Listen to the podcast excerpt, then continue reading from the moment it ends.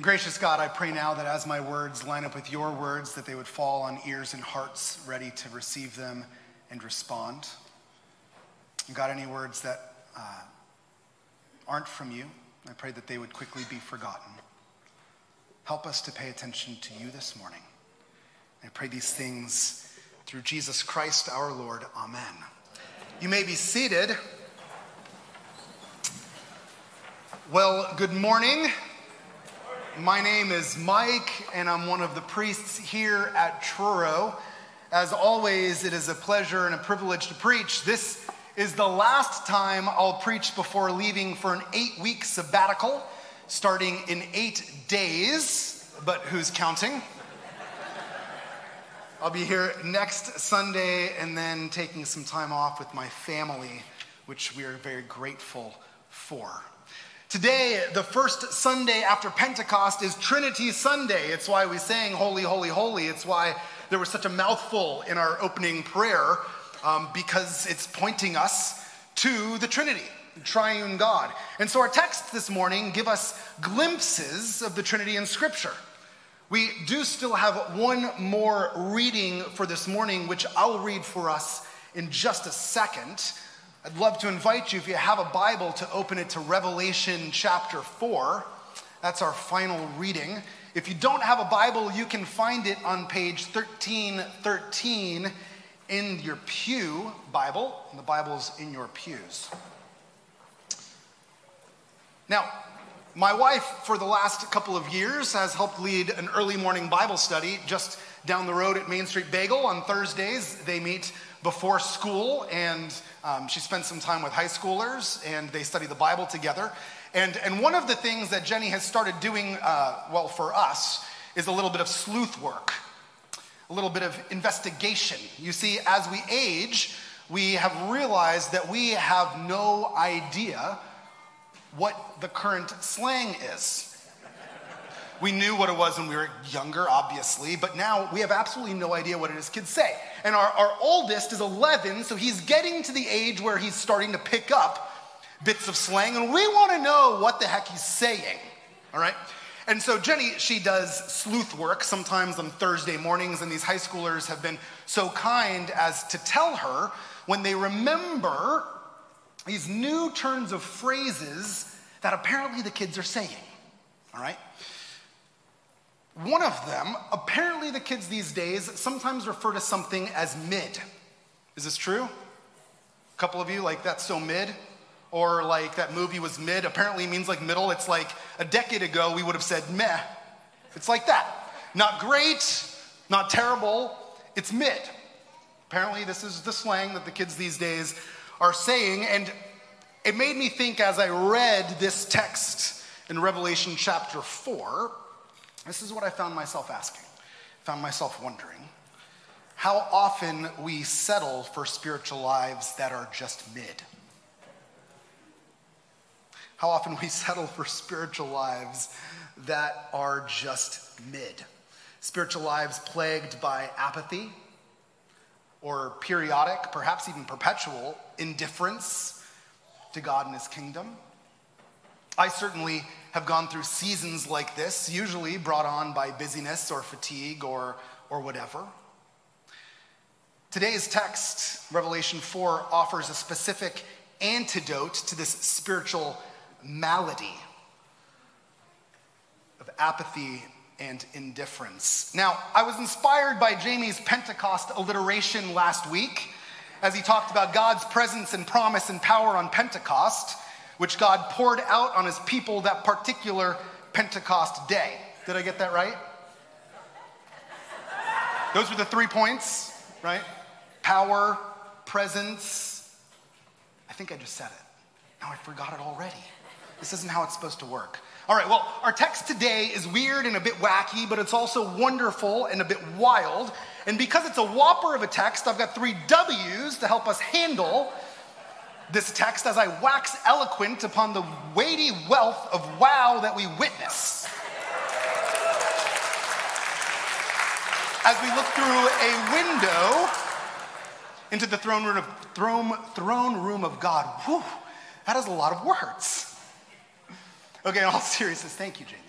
In all seriousness, here's where we're going. Three things, and they will all be W's if you didn't get the hint. Three words that are actually three of the primary themes of Revelation and incredibly applicable for us today. Three things that will help us ward off the dangers of indifference, of a spiritual life that's mid, that we see here in Revelation chapter 4. What we see in Revelation chapter 4, rather, is the antidote to spiritual apathy. And we'll come to this antidote by way of three questions, all right, the answers of which will be W's. First, what is the text trying to make us feel? What is the text trying to make us feel? Second, what the text encourages us to do. What the text encourages us to do. And lastly, where this text wants us to look. Where the text wants us to look. Now, before we read it, a brief word about Revelation.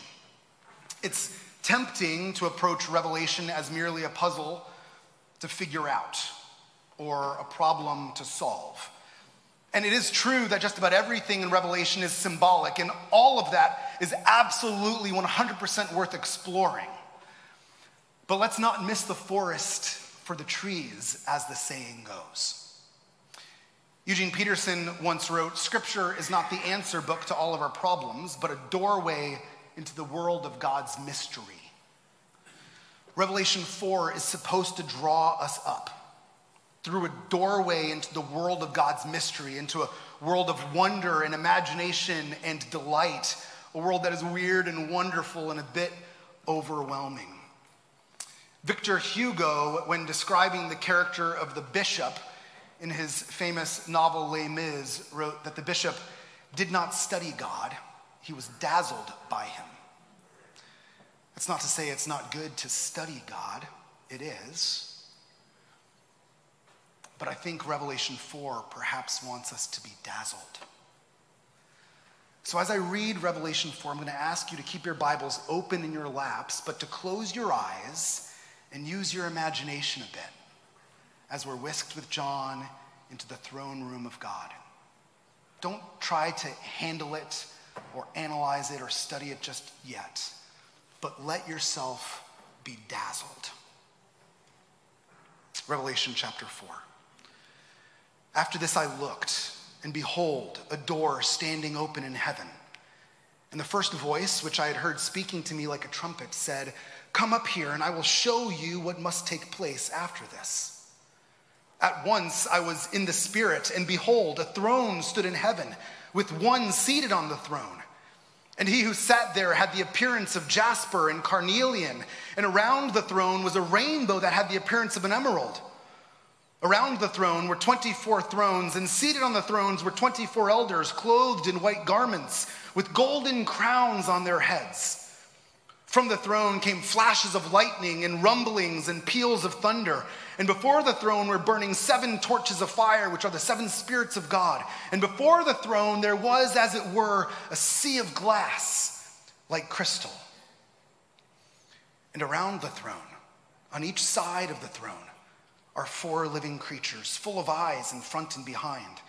The first living creature like a lion, the second living creature like an ox the third living creature with the face of a man, and the fourth living creature like an eagle in flight. And the four living creatures, each of them with six wings, are full of eyes all around and within. And day and night they never cease to say, Holy, holy, holy is the Lord God Almighty, who was and is and is to come. And whenever the living creatures gave glory and honor and thanks to him who is seated on the throne, who lives forever and ever, the 24 elders fall down before him who is seated on the throne and worship him who lives forever and ever. They cast their crowns before the throne, saying, Worthy are you, our Lord and God, to receive glory and honor and power, for you created all things, and by your will, they existed and were created. The word of the Lord. This image is, I believe, supposed to dazzle us. It's supposed to dazzle us. We're whisked away with John to the throne room of heaven. There are fantastical creatures, thunder and lightning, and God Himself on a throne, resplendent with jasper, carnelian, emerald, surrounded by worshipers in a sea of glass. We're supposed to, I believe, be filled with a sense of wonder. Be filled with a sense of wonder. That's what this text wants us to feel. We're pulled into the vastness of God's world, the wildness of it the foreignness of it. It makes me think of a line from the 1999 retelling of The Taming of the Shrew, starring Heath Ledger and Julia Stiles 10 Things I Hate About You. Great movie, by the way, if you like turn of the century teen chick flicks, which I do. In this movie, one of the main characters, Bianca, who's supposed to be a bit ditzy, asks her friend I know you can be overwhelmed and you can be underwhelmed, but can you just be whelmed? Her friend replies, I think you can in Europe. It's meant to be a joke, but I think far too often we are just whelmed by God. We're just whelmed by God. It's enough of a reality and a problem that we have books like Your God is Too Small by J.B. Phillips, Your God is Too Safe by Mark Buchanan. It's why the line in The Lion, the Witch, and the Wardrobe that perhaps is quoted more than any other is when Mr. Beaver turns to the children and says, Aslan, no, he's not safe. He's good, but he's not safe. In fact, it seems like the primary motivation of much of Christianity's art great art, be it music, architecture, painting, is to instill in us again a sense of wonder when it comes to God and His world. A wonderful symphony. Walk into the doors of a cathedral in Europe, wow. A sense of wonder. I think it's why so many of us as adults, when we're feeling like our spiritual life is a bit mid, find ourselves retreating to the mountains or yearning for a sunset. Nature inspires wonder in us again. The sense of wonder comes naturally to us as children, but somewhere along the way, we become mechanical or clinical or cynical or just too busy to be dazzled by God. We become indifferent or apathetic just sort of whelmed by God at best. No wonder our spiritual lives can feel mid. The text wants us to feel again, or for the first time, or the first time in a long time, a sense of wonder when it comes to God and His work and His world, to be awestruck, dazzled, overwhelmed, even. It wants to help us reclaim a holy imagination to let ourselves feel and to slow down enough to do so. And when we find ourselves captured again by wonder when it comes to God, it puts the troubles of the present in perspective, even as it moves us away from spiritual apathy. So, first, text wants us to feel a sense of wonder, a sense of wonder. Second, what does this text encourage us to do? Well, it encourages us to worship. It encourages us to worship. Worship is the natural response to wonder. It's the response of all the creatures who gather around the throne in our text today. In verse 8, we have four living creatures, each of whom have six wings, eyes full around and within. Day and night, they never cease to worship, saying, Holy, holy, holy is the Lord God Almighty, who was and is and is to come. These words should sound familiar to us. Not only did we just sing them, but we say them or sing them all, every week in our communion liturgy as we join our voices with angels and with archangels and with all the company of heaven who forever sing this hymn to proclaim the glory of your name. Worship is the proper response to God.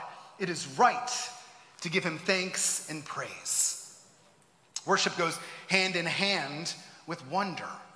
Wonder inspires worship, and sometimes when we're struggling to get outside of ourselves, just singing, joining the company of heaven, can help us to wonder again. I know it does for me. Worship puts us in our place. It reminds us how big and good and wonderful God is. And it reminds us both how small we are and yet how deeply loved and significant we are at the same time.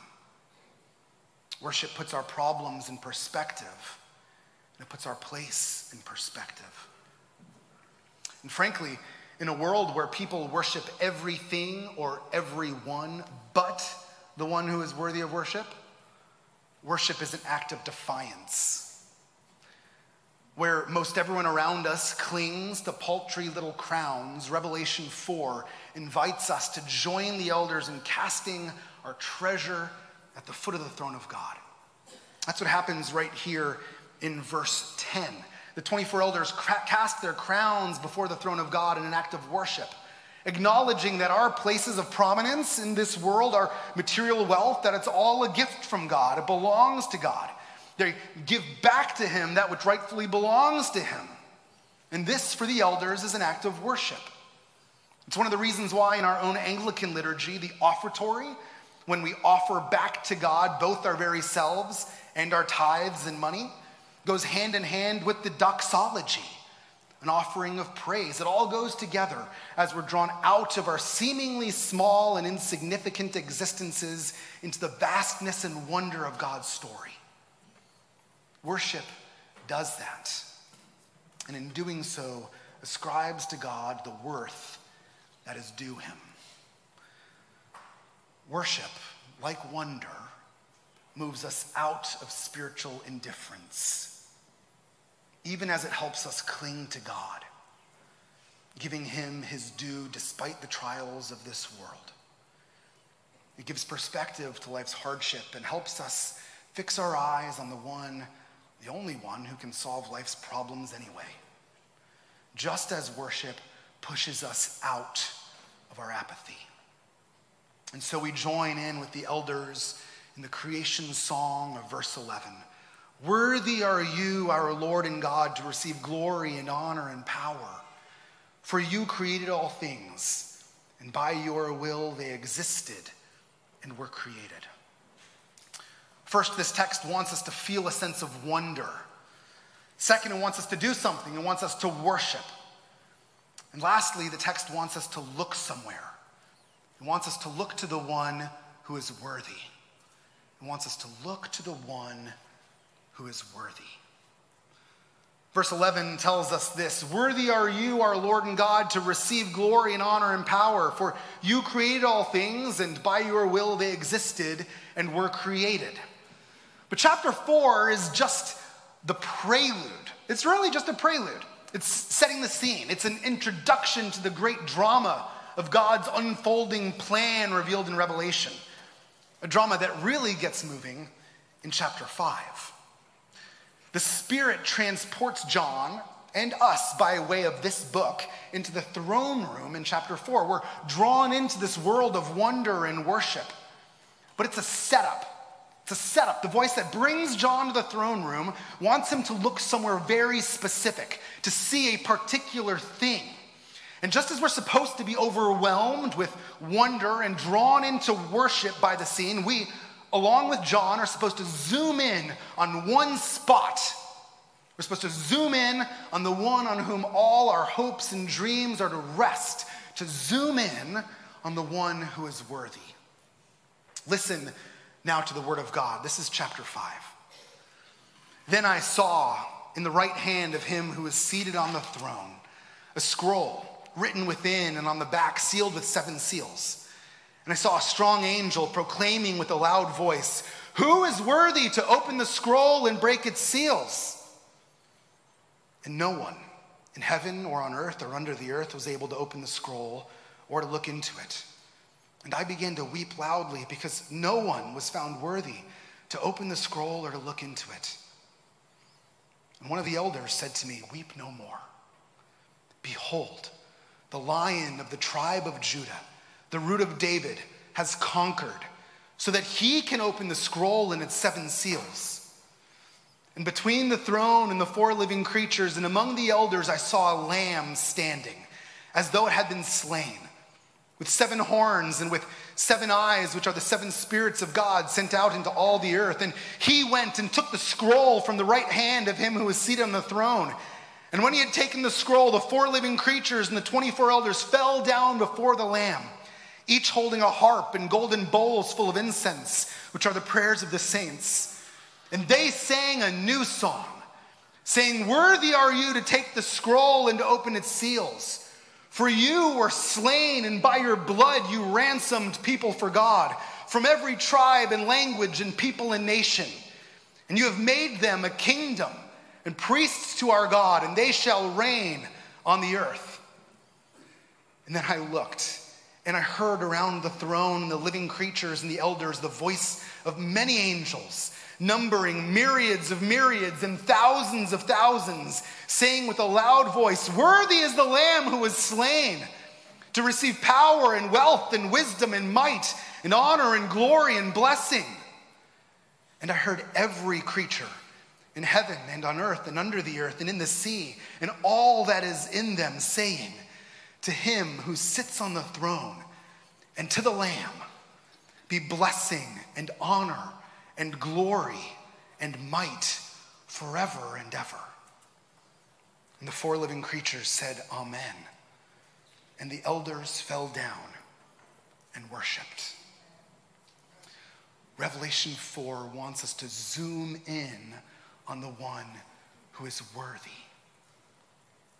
one who we see in Revelation 5, the lion of Judah, the lamb who was slain the one whose blood has ransomed people for God from every nation, tribe, people, and tongue. This is where Revelation 4 wants us to look, to Revelation 5. It's where all of Scripture wants us to look, to Jesus Christ, the crucified and risen Savior. Revelation 4 sets the scene, inviting us to wonder again, to delight, to be dazzled. It invites us to worship, so when we fix our eyes on Jesus, when we witness the one who is worthy, we might be even more dazzled, filled with awe and with wonder, compelled, like all of creation, everything on earth and under the earth, to join in in worship, to praise the one who would save us by taking on the very nature of a servant being found in human likeness, the one who would die on a cross that we might be ransomed for God. The one that would win by losing, who would bring life by way of death. The one who was crucified and rose from the dead. Friends, far too often we are just whelmed by this reality. And then we wonder why our spiritual life feels so mid. We're distracted we're smitten by that which is small. We cling to our sad little crowns, or we fix our eyes on the hardships of life, letting life's trials dominate and monopolize our vision, crowding God out. But this text, really, all of the Bible itself, it invites us into something far bigger and grander it invites us into a life of wonder again. It compels us to worship. And it urges us again to fix our eyes on the one who is worthy, to fix our eyes on Jesus. Jesus Christ, the Lamb who was slain. It invites us to behold him to witness the one who is worthy, the one who is worthy of all blessing and honor and glory and might forever and ever. The one who is worthy of our wonder and worthy of our worship. The one to whom we then bear witness in response, our only hope in life and death. The one who was and is and is to come. May his name be praised. Jesus Christ is the only one worthy of our worship. He's the one who draws all of our wonder and our delight up into, his, up into himself. Friends, far too easily we become indifferent to the things of God. And when we do, there's an invitation here in Revelation to be dazzled by Jesus again, to be filled with wonder at who he is and what he's done and what he promises he will do. There's an invitation to worship him, to fix our eyes and our imaginations and our hopes on the only one who is worthy, the Lamb who was slain. And then I looked, and I heard around the throne and the living creatures and the elders the voice of many angels, numbering myriads of myriads and thousands of thousands, saying with a loud voice, Worthy is the Lamb who was slain to receive power and wealth and wisdom and might and honor and glory and blessing. And I heard every creature in heaven and on earth and under the earth and in the sea and all that is in them saying, To him who sits on the throne and to the Lamb be blessing and honor and glory and might forever and ever. And the four living creatures said, Amen. And the elders fell down. Will you stand and pray with me? Gracious God, thank you for this vision you gave John and this vision you've given us. This invitation to once again be dazzled by you. And so I pray, come, Holy Spirit. Do your work in our hearts that we might be filled with wonder again. Compel us to wholeheartedly worship you, casting our, throne, our crowns before you. And I pray, gracious God, that by your Spirit you would fix our eyes on the only one who is worthy of our worship. And it's in his name that we fix our hopes. And in his name that we pray. Amen.